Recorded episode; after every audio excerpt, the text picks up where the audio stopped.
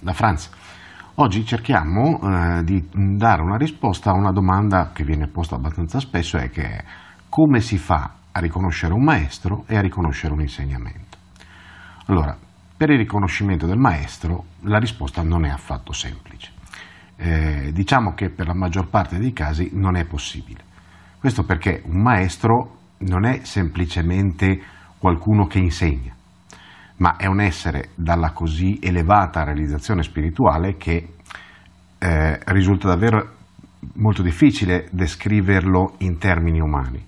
E soprattutto non è un essere riconoscibile come tale se non dai suoi, dai suoi pari. Ci sono ovviamente delle eccezioni, per esempio se lui, cioè il maestro, decide di manifestarsi nella sua essenza, oppure quando a livello interiore accade qualcosa, qualcosa scatta e riconosce. Può succedere, ad esempio, a causa di memorie di vite precedenti, oppure quando si incontra colui che è o è stato il proprio maestro. Però parliamo di casi di grande rarità, diciamo. In tutti gli altri, come detto prima, non è possibile, cioè molto difficile. Quello che si può riconoscere, sempre se qualcosa scatta a livello interiore, è che chi ci sta di fronte ha una levatura particolare, il che non deve essere confuso con qualunque altro tipo di riconoscimento.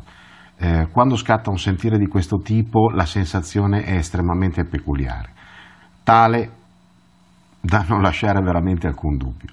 Eh, è una sensazione completamente eh, scevra da rilievi emotivi, che poi si manifestano magari ma non immediatamente, e quello che si manifesta è un sentire che potrei solo definire esatto, non mi viene in mente un'altra definizione. La verità però è che sapere se uno è un maestro oppure no non ha la benché minima importanza. Sempre che non succeda, non siamo nel caso in cui quell'essere eh, sta instaurando con noi un rapporto ben più particolare, che però presuppone un tale stato di avanzamento da parte dell'allievo da rendere inutile proprio il parlarne. Alla fine però quello che davvero importa è se un insegnamento è valido oppure no. E quindi come si fa a capirlo? questa invece la risposta è semplice, non si può, quantomeno finché non lo si mette in pratica nei modi e nei tempi in cui viene fornito.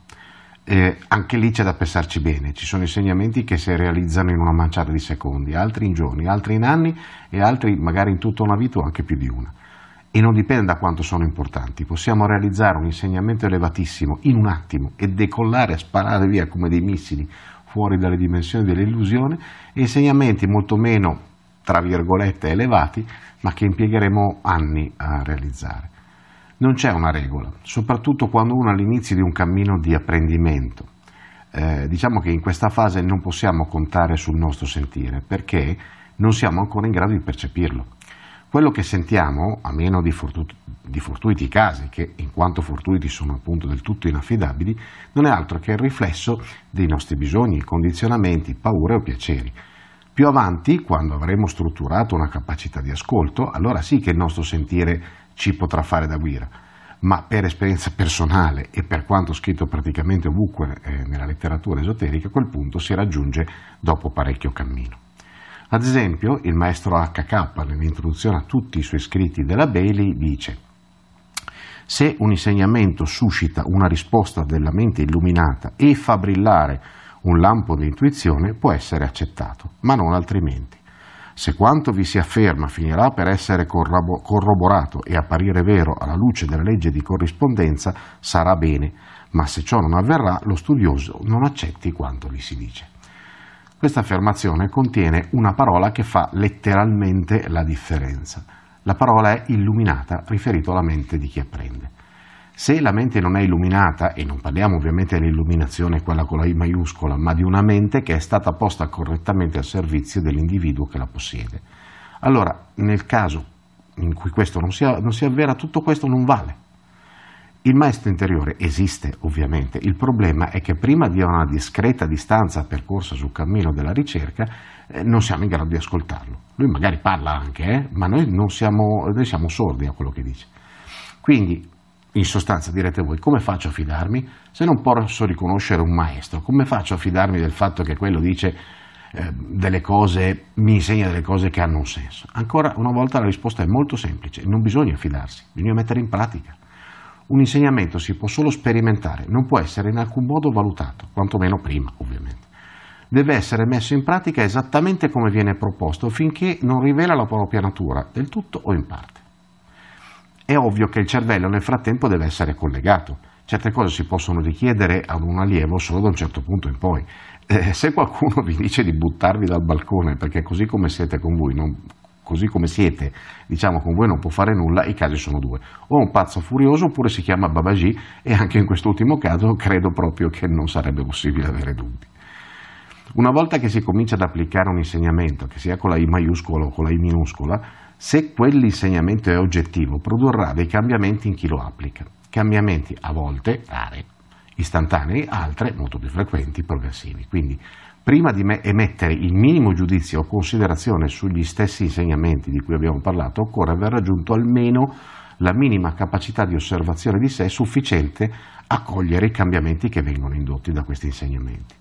Il nocciolo fondamentale della questione è che un vero insegnamento deve produrre dei cambiamenti a livello oggettivo, reale, e d'altronde il desiderio di cambiare la propria vita in qualche modo deve essere presente nel ricercatore se non produce dei mm, veri cambiamenti, i casi sono tre. O non è un vero insegnamento, o non lo stiamo applicando nel modo corretto, oppure non è adatto a noi. La terza ipotesi è molto pericolosa se fatta da chi apprende, cioè se io che apprendo eh, cerco di decidere che un insegnamento non è adatto a me, eh, sto facendo, quasi sempre commetto un errore, perché un insegnamento vero andrà sempre a cambiare qualcosa al nostro interno, un vero insegnamento dato da da un maestro, da qualcuno che ci vuole insegnare qualcosa, questo insegnamento andrà a cambiare qualcosa dentro di noi, ci porterà fuori da una meccanicità e questo viene sempre percepito come qualcosa che produce disagio, ovviamente. Se un insegnamento ci lascia uguali a come eravamo prima, non sta apportando un cambiamento, cambiamento oggettivo e quindi ritorniamo ai tre casi di cui, di cui prima. Però se ci cambia dobbiamo stare attenti alla mente, la quale è contro il cambiamento per antonomasia e facilmente tenderà a cercare di convincerci che quel cambiamento non è adatto a noi. D'altro canto, se chi insegna sa il fatto suo, saprà anche che non tutti gli insegnamenti sono validi per tutti gli allievi e agirà di conseguenza. Ecco perché, detto tra di noi, insegnare a qualsiasi livello nel campo della ricerca interiore non è per nulla una cosa semplice. E per finire c'è l'errore tipico di questi tempi, discutere un insegnamento prima ancora di averlo messo in pratica, dove per discutere hm, non intendo l'eventuale richiesta di chiarimenti o spiegazioni a livello tecnico, quanto una serie di atteggiamenti mentaloidi del tutto idioti e inutili. Ad esempio c'è quello che ha capito, no? un classico perché ha letto questo, quel libro sull'argomento, quindi da un lato scambia sapere per conoscenza e si ritiene un esperto di qualcosa senza peraltro aver mai sperimentato sul campo e dall'altro si ritiene in dovere, diritto di discutere e o confutare quello che gli viene insegnato senza averlo sperimentato.